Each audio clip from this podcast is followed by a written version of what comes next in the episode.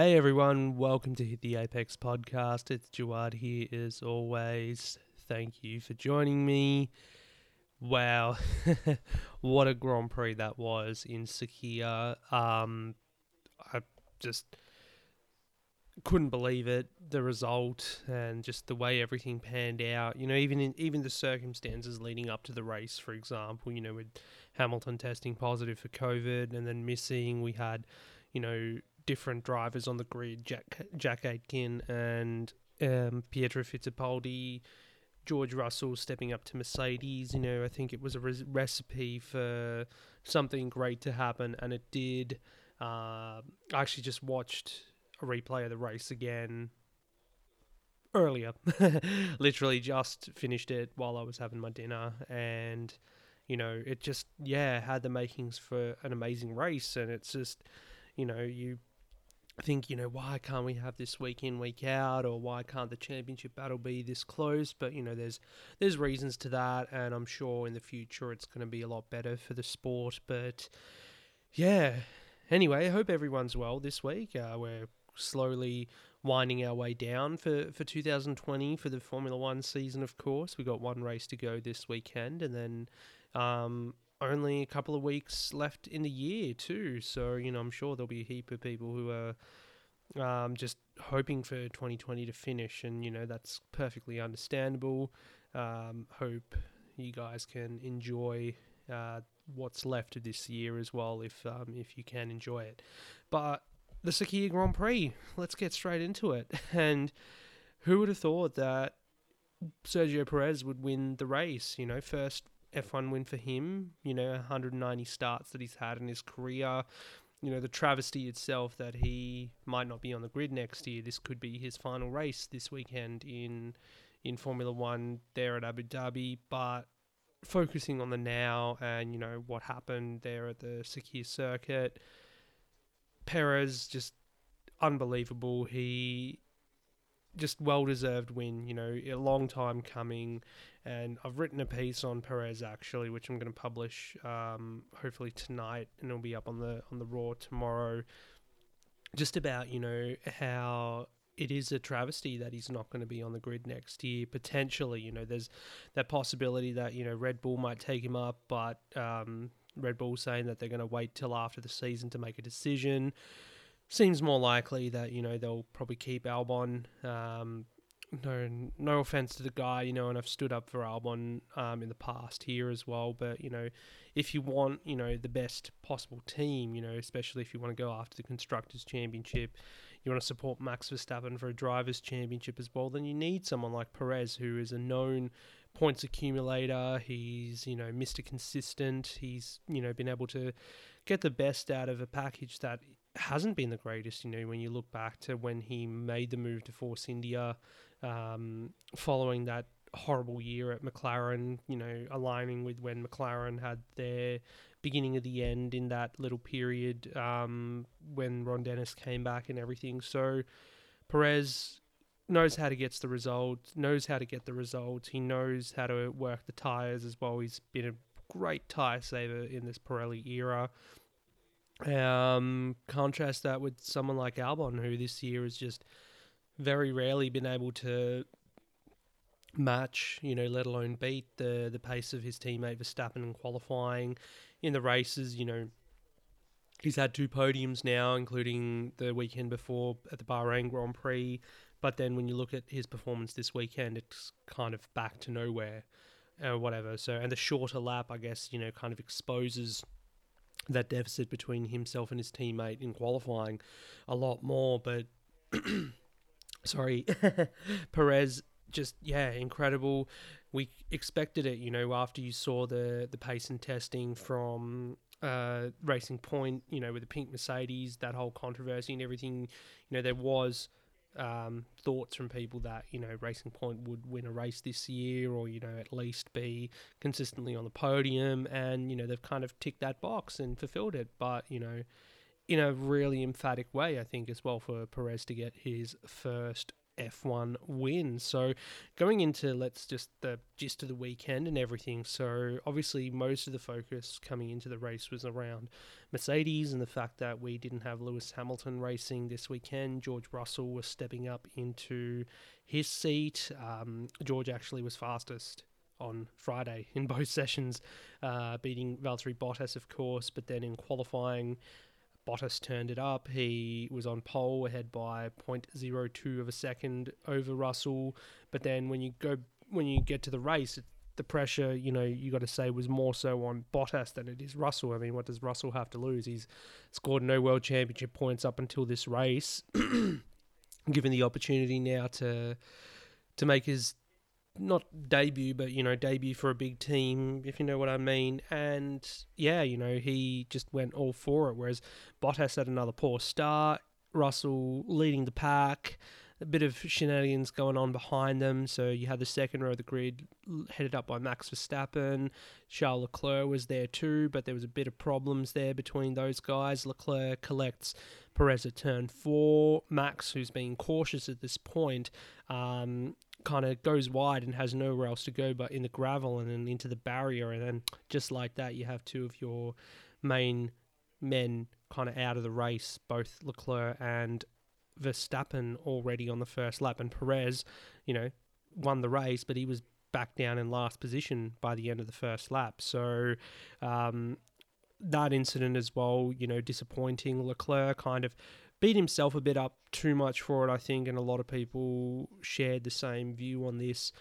It could have been passed off as a racing incident, but you know the fact that kind of Leclerc put his hand up and admitted that you know he was entirely at fault, which he could have got away with saying nothing and prob- probably not get a penalty for it for the next race in Abu Dhabi, three place grid drop, I think um, it would have been fine. But yeah, disappointing for Verstappen to, you know, for once be cautious and then still get caught out in some trouble and um, miss out on an opportunity to capitalize when Mercedes sort of capitulated later on in the race um, with their pit stop blunder, which I will go over. But going back to the, the chronology of the race, uh, Perez down in P18 when the safety car came out, of course, at the end of the first lap. You had Lando Norris, who was at the back of the grid, actually, with some power unit penalties, up to P10, so he made a good start. Instead of last lap Lando, it was first lap Lando, making some good moves to get up there. And, of course, that battle in the championship for third, McLaren came into the race in third in the Constructors' Championship.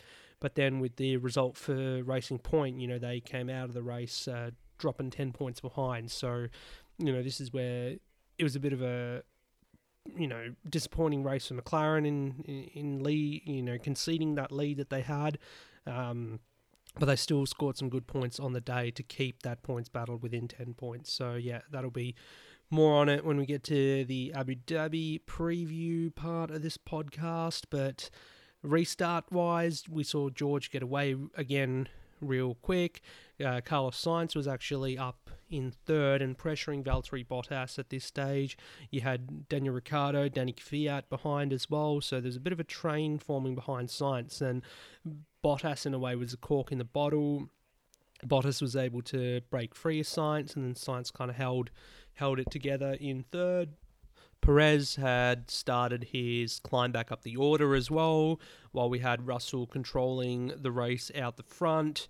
Um, we've gone into some pit stops, so coming into the race, it was like, well, you want to make as few pit stops as possible because you lose, you know, half a lap basically, um, given that there's a sub 60 second lap around this circuit. So we saw McLaren try to undercut with Carlos Sainz to keep him ahead of those guys, Ricciardo and Kvyat. Um, they did succeed in that, although Kvyat ended up undercutting Ricciardo, so that was a bit of a um, blunder there for Renault and for, for the Aussie. Checo got up to P3 because he had a, obviously taken new tyres at the end of the first lap for his stop, and you know, basically all these guys were behind him now. Mercedes, you know, they were able to stretch their stints out to, you know, lap 45 for, for Russell. And, you know, even though we hear week in, week out from, from Lewis that um, tires are dead. Bono, my tires are dead. You know, that was kind of the opposite with Russell. He was like, oh, yeah, they're fine. Tires are fine. Even though the um, the AWS graphic that they have for the tire life uh, showed that his, I think, front tires were at 10% life. So, yeah, you know, not looking very good on the graphic. But, yeah, George seemed a bit okay with them. Um, but then not too far after that, and yeah, with with Russell and the first pit stop there for Mercedes, it was all good. He got to keep the lead as well over Bottas, but there was a bit of uh, panic about ten laps later on lap 55 when we had a virtual safety car come out uh, with Nicholas Latifi pulling over to the side of the circuit. He was out of the race. Uh, McLaren and Renault kind of reacted a bit too late, you know, just as the virtual safety car ended. They came into the pits, pits which you know, the unfortunate timing of that effectively put uh, Sainz and Ricciardo out of contention for, you know, they were basically fighting over third at that point in the race, but, you know, basically put them behind um, the queue, which was headed up by, uh, you had Lance Stroll up there, Esteban Ocon, who, you know, they were stars of the one stop uh, during the race, and Perez as well, who, you know, he did make a second stop later in the race, but those three guys had basically skipped Sainz and Ricciardo. So disappointing for those two there, and, you know, for Renault, a bit of a blow as far as, you know, getting their lead driver up there to score the maximum points, but this did put Ocon into play, which was very good. Um, but then the race was turned on its head uh, with a safety car coming out when Jack Aitken lost his front wing swiping the barrier at the final corner. So he kind of loses it on the outside and swipes the barrier and just, you know, manages to get into the pit entry as well, actually, to, to save his race. But because of the um, wing and debris out on the track, they had to put out the safety car. Mercedes, you know, they reacted pretty much immediately. They wanted to double stack both their cars, and this is where again, you know, they were caught out, you know, trying to be on their toes because they weren't actually prepared. Um, they, well, Russell, obviously the race leader, came in first, but they put on Bottas's tyres onto his car, and then realizing that they had no tyres there to put on Bottas's car, they the tyres that they took off Bottas's car. Um, they had to put back on. So then later on, George had to come back in you know, making a third stop to put those tyres to put his tyres on, sorry, I should say, to and then rejoin fifth. Whereas Bottas, you know, they couldn't risk him coming back in and you know possibly ruining his race further. Uh, so they left him out there on those hard tyres that he had on since you know whenever he made his first pit stop. So basically, yeah, the the luck for Bottas, it's just you know. Martin Brundle said it during the commentary. You know, he's you know he'd had no luck if he had if he didn't have the bad luck at all something like that so and it's again you know the weekend where you would have thought that Bottas would come out and take the initiative he would show he's the team leader and get the result for the team um, while Hamilton is away instead it just goes from bad to worse for him and you know he's outshined by this uh, I'm not going to say rookie, but you know this this new kid that's coming to the team just for the weekend, possibly for the next weekend too in Abu Dhabi, um, and then you know this pit stop uh, problem kind of just is the icing on the cake. So you know Bottas ends up, you know he's still got the position on the track, but on those old tires, it left him pretty much vulnerable. Whereas uh, Russell, you know, he had the fresh tires finally on his car, but the threat of a penalty kind of loomed over his head. I know it wasn't talked about too much in the broadcast, but they did. The stewards investigate that uh, with the tires, the wrong tires. Sorry, the wrong tires being put on his car um, is kind of a breach. So they investigated that after the race and fined the team twenty thousand pounds or 20,000 euros or something like that. So he escaped any kind of penalty, but we did get to see after the lap 69 restart when Sergio Perez was now the race leader that Russell basically made mincemeat of his teammate, sorry, his teammate Bottas, and then he also made passes on Ocon and Stroll, got himself back up to second, and you know on the prowl for for Perez as well, which you know on those um, new tyres, I'm sure he would have caught Perez by the end of the race, but that was all before a puncture then cruelled his brilliant day. So, that yeah, it was just you know I'm sure there was collective heartbreaks all over the world when that happened. Um, everyone was rooting for George this weekend. He ended up dropping to P15, and despite his fight back, you know, actually on the soft tire and getting himself into P9 to score his first F F1 points, I think it just didn't seem as, you know, joyous as it would have been because he was in that position to win the race. You know, he his overtake on Bottas um, after the say, second safety car restart was just you know even though Bottas was on old tires, um, you know it was just like no no nothing being held back. He was just didn't didn't want to. Uh, he wasn't being conservative at all. It was just one of those awesome moves of send it and yeah, you know, it just it's exciting. You know, that's what we want to see. You know, if imagine if he was teammates with Hamilton, you know, and the trouble he would give Hamilton. I'm sure, you know, people have been talking about that all week and everything, but I don't think it's going to happen given that you know Hamilton rather likes you know the the harmony that he has within the team with Bottas as his teammate, basically the rear gunner. So as depressing as it is for Bottas, I think you know even though Russell's day was um, ended up being pretty bad, and we all feel for sad for for him. I think for Bottas especially, it was pretty pretty tough because this was his opportunity to to take the win, to take the um, to get the plaudits without his teammate or you know with without Lewis there, for example. But it didn't happen, and to add insult to injury to add insult to injury, he ended up, you know, racing again with that same rotten luck he has been all year and ended up finishing down in eighth.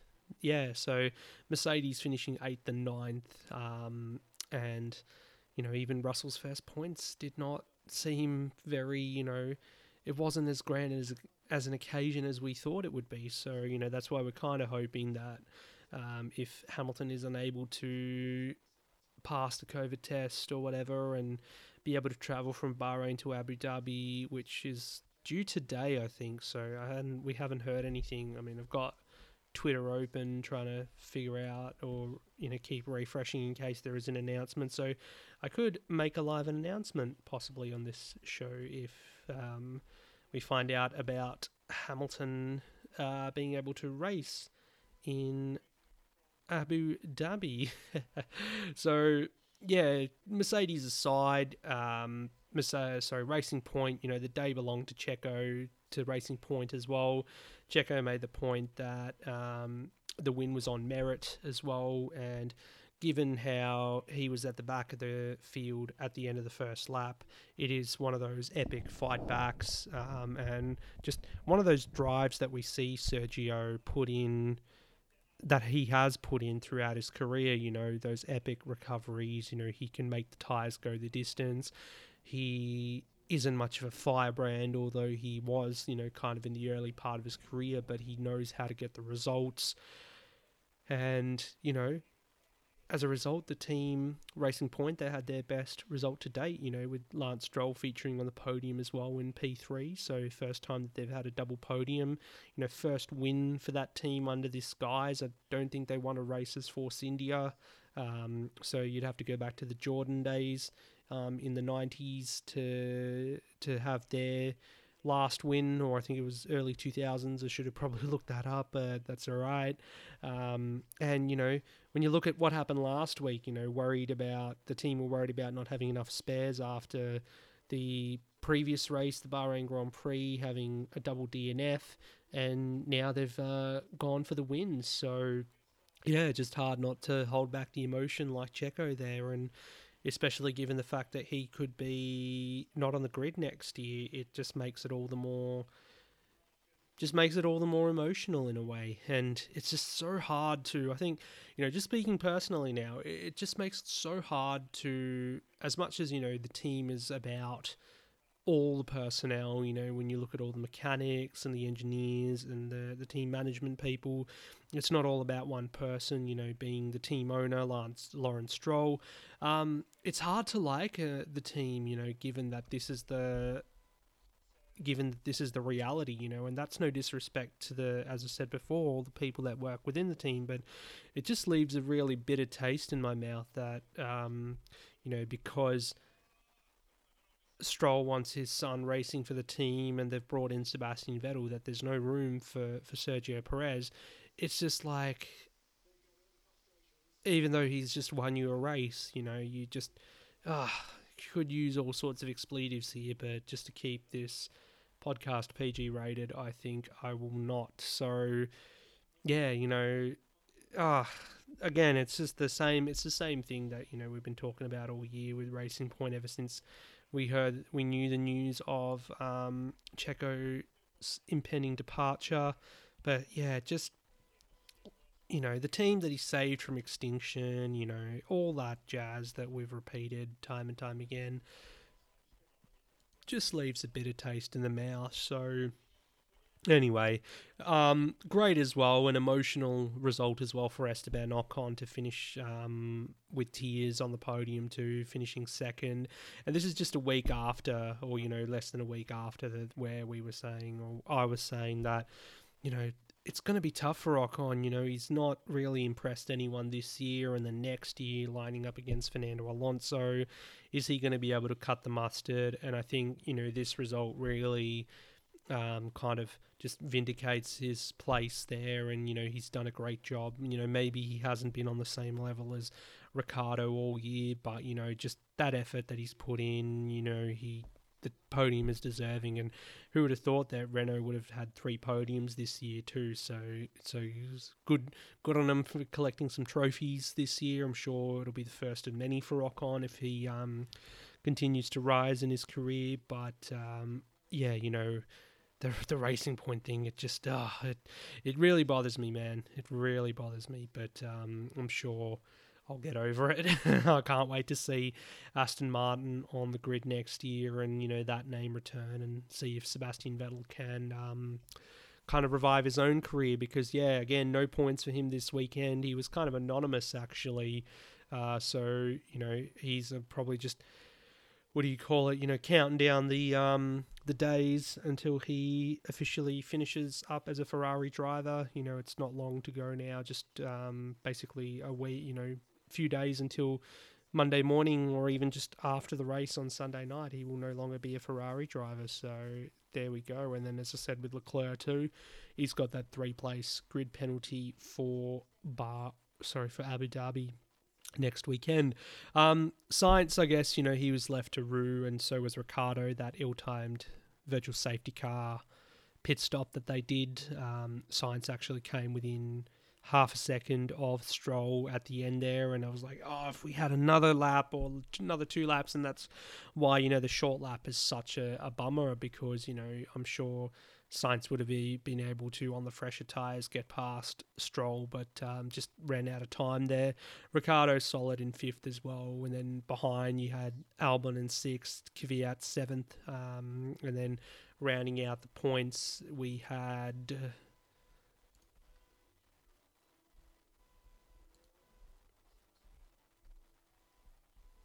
Lando Norris. Um, so where he basically got up to on the first lap, he ended up staying for the rest of the race. So last lap, Lando didn't do any last lap heroics. Uh, ended up getting a point. So yeah, all the points basically crucial in that constructors battle with Racing Point, um, 10 points separating those guys now with Racing Point back up there. And just, you know, I guess reflecting on that, you know, when you look back at the whole year and, you know, I've been pretty staunch in my support for McLaren and saying, yeah, their consistency is what's going to get them over the line, you know, and even if it happens this weekend, that'll be great because Racing Point, as I said before, are a team that had the car this year to to win, you know, to be on the podium more consistently, but they haven't. You know, they've had, you know, their drivers, you know, Perez has missed two races, yet he's fourth in the drivers' championship. So let's not even,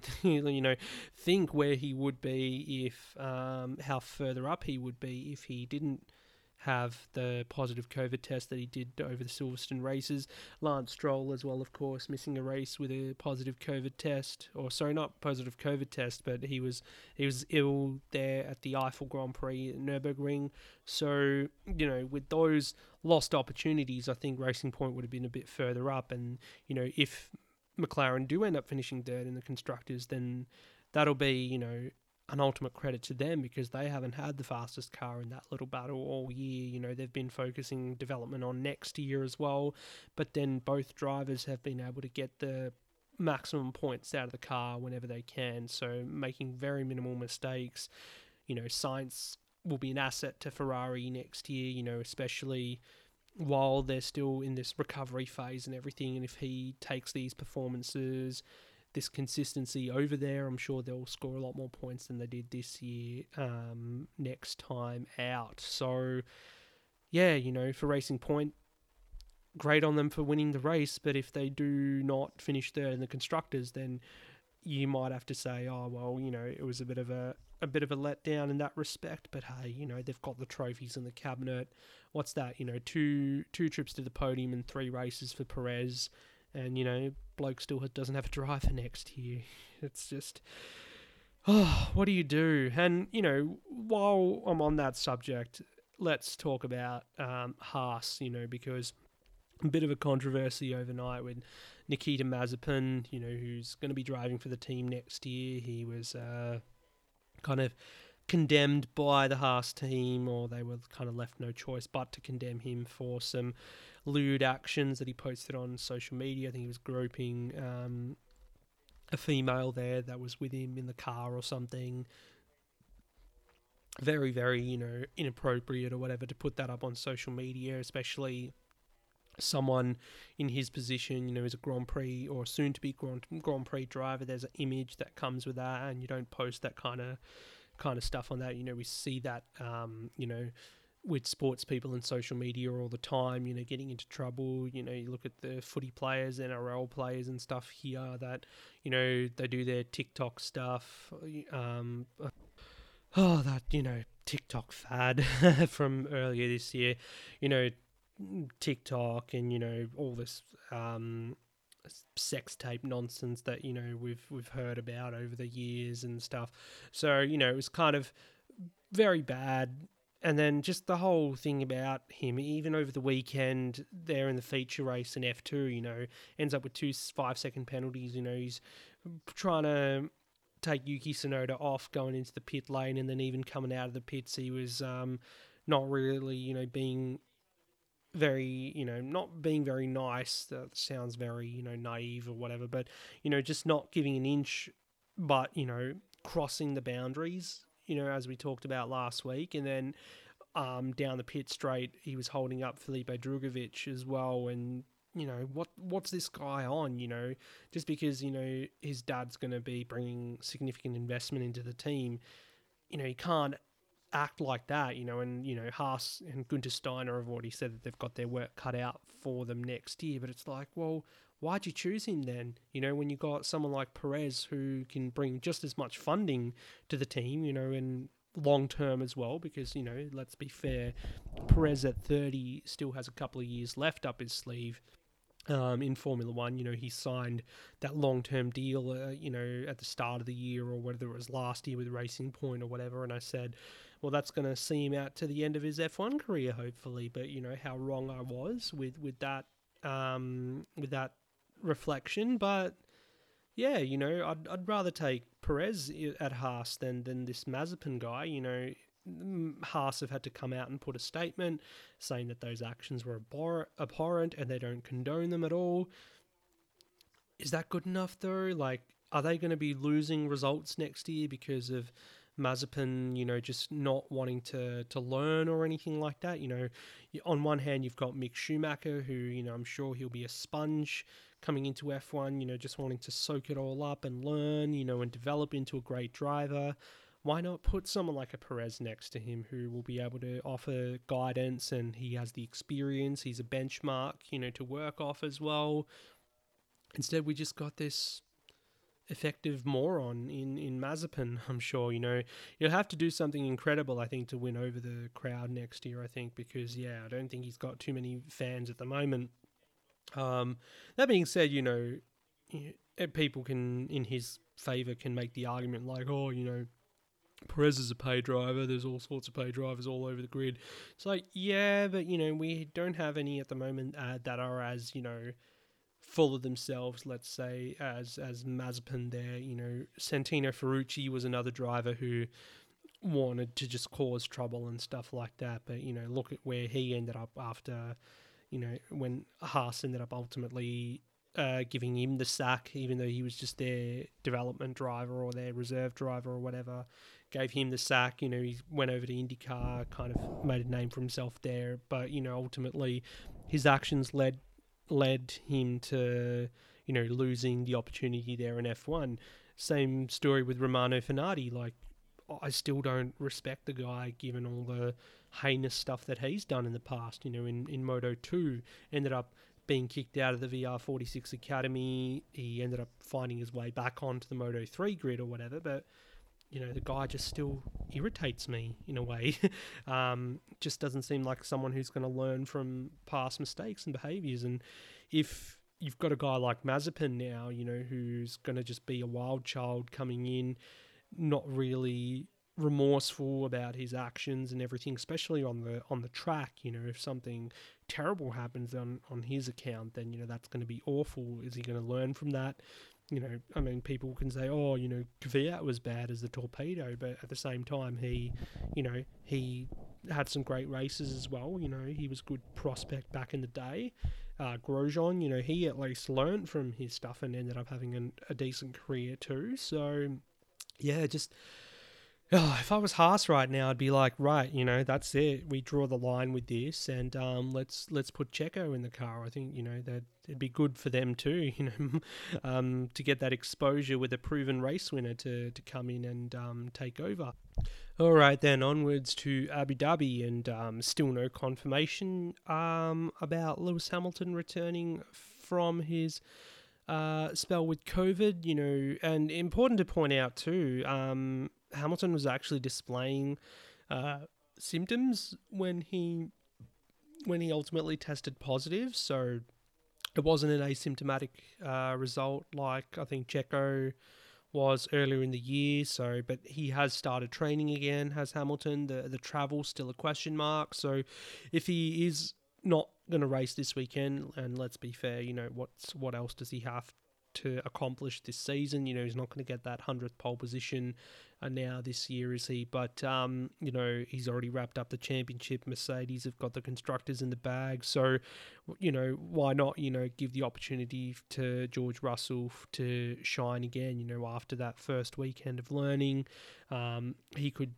be given the opportunity to just yeah run rings around Bottas and Bottas who's been dismal all year you know he kind of needs to end this year with a win if he uh, if Hamilton isn't going to race because let's be fair if Hamilton does race there is still very little chance that um, Bottas is going to beat him. So you know it's an opportunity for Bottas to get a leg up for next year but boy you know what's going to happen? And I I don't think you know, as much as you know the the drums are beating, and you know people want to see Russell in the Mercedes full time as early as next year, I don't think it's the greatest thing to do. As exciting as it will be, I think if Hamilton ends up putting pen to paper for another Mercedes deal, Bottas already has a contract there. They're not going to want to split them up split that team up, you know, or cause any kind of rifts between um, Hamilton and the team. You know, I think maybe there was that talk about Mercedes using Russell as a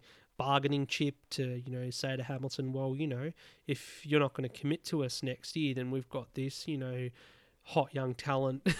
when I say hot young talent, I don't mean anything, you know, anything sexual. So don't get too carried away with that. Um, this, you know, prospect here that you know could easily do is do a good job, you know, probably not to the same caliber as Hamilton. And that's a debate for another time where people are like, oh, what does that say about Hamilton's legacy? It just means he's got the best car, you know, it's nothing to do with him at all. Yes, he's got the best car, but why isn't his teammate doing as well?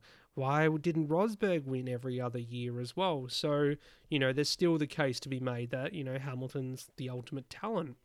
Yes, it would be good to put Hamilton into a, a worse off car, put him in the Williams perhaps and see how he does. But at the same time, it's like, I think people just need to move on into the future. Like now, once Hamilton comes and goes and his reign ends, we're going to do that with the next person. Like, let's say Red Bull decide to set up a, a dynasty, and then Verstappen wins the next six, seven world championships in a row um, from 2022 onwards. Are we going to say say the same thing about him? So it just it just seems like this unnecessary desire to hold on to the past, you know, and probably at the time people would have said the same thing about you know the Ferrari and Michael Schumacher partnership or whatever, but then they're not going to admit that now because it's like they're using that as ammunition against you know Mercedes and Lewis Hamilton. It's like okay, whatever, you know. I mean, I'm not defending the guys. You know, I think they're doing a great job, and we need to respect that. You know, my my team is McLaren. Um, we've had some really tough years and everything, and I haven't lost faith in them. You know, it's it's we continue on and everything, but you know. I don't want to be accused of being, you know, a Mercedes sympathizer or a secret Mercedes fan or anything like that. Yeah, you know, I've always liked the Silver Arrows going back to my days you know, supporting McLaren Mercedes, and I can't wait to get um, the hands on some gear next year with, with those two coming back together. But it's like, you know, it's going to be the same. I think people just get older and more grumpier about things, and you know, just ro- look wanting to look through the rose tinted spectacles that um, how good the past was. I'm sure you know in 20 years' time we'll be saying, "Oh, how good was 2020?" You know, the year that Hamilton won 11 races and won his seventh world championship. And if they're the same people who are giving them grief now, it'll be like eating a bit of humble pie, are you now? Or just, you know, taste of hypocrisy? anyway, I needed to have that rant because it's like, yeah, you know, Russell's doing a great job, and I think he is going to be a better talent than Bottas, you know, but I think putting Russell up against Hamilton, you know, Hamilton's the kind of driver who, you know, after the, the stuff with Rosberg and everything, you know, does he want to go through another psychological battle like that? You know, it'd be good actually. I think one of these years we should. So if, let's say, next year it stays the status quo, they dump Bottas for 22 and bring in Russell, Russell versus Hamilton, I think will be great because, you know, Hamilton will be tested against, you know, the next generation. Um, you know, next generation of British driver as well. And then if Russell beats Hamilton, you know, what does that say about Russell? You know, is he a seven time world champion of the future? But yeah, you know, so we just need to be respectful of, you know, what Hamilton's achieved and everything, you know, whether you like him or not, that's your problem. But don't go saying that, you know, oh, it's just because, you know, it shows that Hamilton's got, you know, just the best car and that's the only reason you just put your foot on the accelerator and you win the race, you know, like you're playing uh, F1 2020 or something, you know, the video game. I'd like to see any of you guys jump into the Mercedes and see if you could win a race. There you go, let alone um, complete a couple of laps, you know, with some competitive lap times. I'm not saying that I could either, but, um, you know, at least I'm not being all brash and coming out and saying, you know, I'm the best and everything like that good on Mercedes as well. They're going to run a special livery um, in Abu Dhabi to honour their staff through what's been a pretty difficult year this year. I think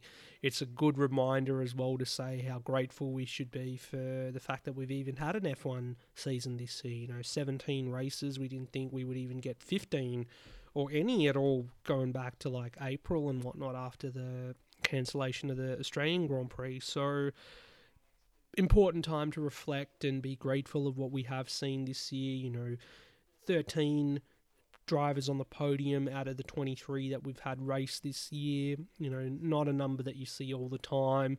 You've had AlphaTauri win a race with Pierre Gasly there at Monza, you know, repeating that magic of Sebastian Vettel in, in 07. You had, sorry, in 08. You had also now Racing Point and Sergio Perez win a race as well this year. McLaren been on the podium a few times. You've had Renault on the podium three times as well, including first podium for Ocon over the weekend. So, yeah, thank you. Thank you to the guys who were able to get this season up and running. You know, Chase Carey, all the F1 people, all the teams as well. It's just, you know, it would have been I think we would have been worse off this year if we didn't have F1 to watch, you know? And what would have the bashers done then, you know, the snooze festers and everything. So I think, yeah, it's grateful to have the season and, yeah, ignore all that other um, noise and everything. Max Verstappen, obviously, miserable race there at the Sakhir Grand Prix. He said he's going to go the full send this weekend. He's got nothing to lose anyway, so, you know, be good, you know, if he could get a win under his belt, even though Mercedes, you know, kind of have Abu Dhabi as their fortress. Um, they've been unbeaten in the hybrid era at Yas Marina. Hamilton's had four of four out of the six wins that Mercedes have taken. So, you know, it would be something if Max could get up there and win. I think, you know, it's going to be an important year for them next year, depending on, you know, what kind of developments they can do. Um, final year with Honda as well, power unit next year. So, you know, this year has been very disappointing in that respect that they haven't been able to, to challenge at any point, you know um, for the championship or even just on weekends, apart from that, that one weekend in Silverstone where Max was able to win. But more, you know, we'll do more of that kind of post mortem stuff. Um, I think at the end of the season. I think after this episode, I'm expecting to do at least two more, at most two more, even. Yeah, so I do have plans to Christmas Eve. I will be out of town for two weeks. So I want to wrap it all up before then, hopefully, and enjoy some holidays, some, you know, well earned holidays. I think, you know, everyone who has been working throughout the pandemic and is able to spend the holiday season with some loved ones and, you know, go go out and explore, go for it. You know, I think you've all deserved it.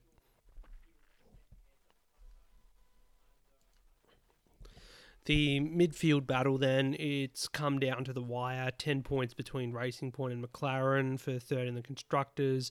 You look back at last year and Perez beating Lando uh, for I think tenth in the drivers' championship that day. So those guys have some history here. Hopefully, we get another epic wheel to wheel battle between those guys, and then you know Lando and and Carlos as well. Given that it's Sainz's last race for McLaren, I think the ultimate parting gift would be to give a result that'll get them third in the constructors championship which you know for racing point is something that they've never done before. Mclaren you know would be, their best result in the championship since 2012 so long suffering mclaren fan here and you know if we can get it done it would be amazing. Going going back to renault. It's 22 points. I guess they're outsiders in this battle at the moment so you'd have to rely on some kind of craziness to happen for Renault to be able to get up there or even move up into to fourth where McLaren are at the moment. But you know, Abu Dhabi, the final race of the year, it's always about you know the end of the year and you know the end of the ten, the end of some tenures as well for some drivers. Of course, you know Magnussen is out; he'll be off to IMSA next year, racing for Chip Ganassi. Danny Kvyat, I'm pretty sure that this will be his last race in F1. You know, and then you look at the possibility of Perez. You know, him him off, or it could be Alex Albon, for example. Um, Romain Grosjean, we already know, will not be racing this weekend. He's back home with his family, which has been really warming to see. You know, so we'll have Pietro Fittipaldi race again in the place of Grosjean this weekend. Mick Schumacher, the newly anointed Formula 2 world champion, doing the, you know, we're not worthy Wayne's World uh, bow. Um, he will be making his FP1 debut though for Haas this weekend. You know he was supposed to do it back at the Eifel Grand Prix, but um, the bad weather on the Friday prevented that when he was going to do it with Alfa Romeo. So he's going to get himself acquainted with that Haas car early. Um, through FP1, so that'll be good to see. And then, you know, the likes of Ricciardo, last race for Renault, Sainz, last race for Ferrari. Sorry, not for Ferrari, for McLaren. It's Sebastian Vettel's last race for Ferrari as well. So, how are they going to see him off to hopefully, you know, he can score a point or something like that. Um, that'll be great. I think that's um, the bulk of them I've covered. Uh, is there, there's no one else who's who's moving next year that I haven't already talked about. But um, you know, yeah, it's just that end of term feeling. You know, the Abu Dhabi Grand Prix hasn't been the most exciting race um, since 2012, let's say. Uh, I still have my fond memories of going there in 2014 and witnessing the the championship finale between Rosberg and Hamilton, even though that turned out to be a bit of a damp squib at the end of the day but it's just you know a truly epic um, venue, epic circuit, a great vibe, I think, and um, even without the fans this year, I think you know will it'll just be emotional because, as I said before, just the gratitude that we finally got through it. You know, we finally got through this 17 race championship, and we're at the end. So yeah, can't say much more than that. You know, whoever wins over the weekend, good on them. Um, and that's it. You know, we'll be back next. I'll be back next week, of course, to wrap it all up. Maybe give some final thoughts um, on 2020. You know, or leave that for a separate podcast. I think. You know, let's do a not a traditional season review. I don't like doing those things. I just more like giving reflections and stuff like that. You know, it's it's more, I guess, personable when you do it that way. Um, works for me anyway. So yeah, I can have a ramble too. just drift off you know the rest. So, anyway, guys, we made it. So, thank you, of course, for tuning in again. Look us up on Twitter at Hit the Apex Media.